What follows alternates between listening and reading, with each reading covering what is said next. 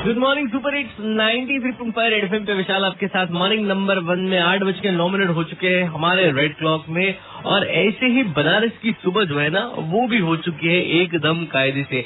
अब देखो, बनारस की सुबह जो होती है, वो अलग अलग अगर आप देखो तो आपको मैं थोड़ा समझाता हूँ पहले की अलग अलग मैं कैसे बात कर रहा हूँ कि अगर आप दशमेश घाट या फिर अस्सी घाट या फिर घाटों की सुबह देखो तो उसकी एक बात अलग होती है। वहाँ पर लोग कहाँ कहाँ से आते हैं, नहाते हैं मेडिटेशन करते हैं और उसके बाद बातचीत करते हैं, बच्चे क्रिकेट खेलते हैं सुबह सुबह उठ के।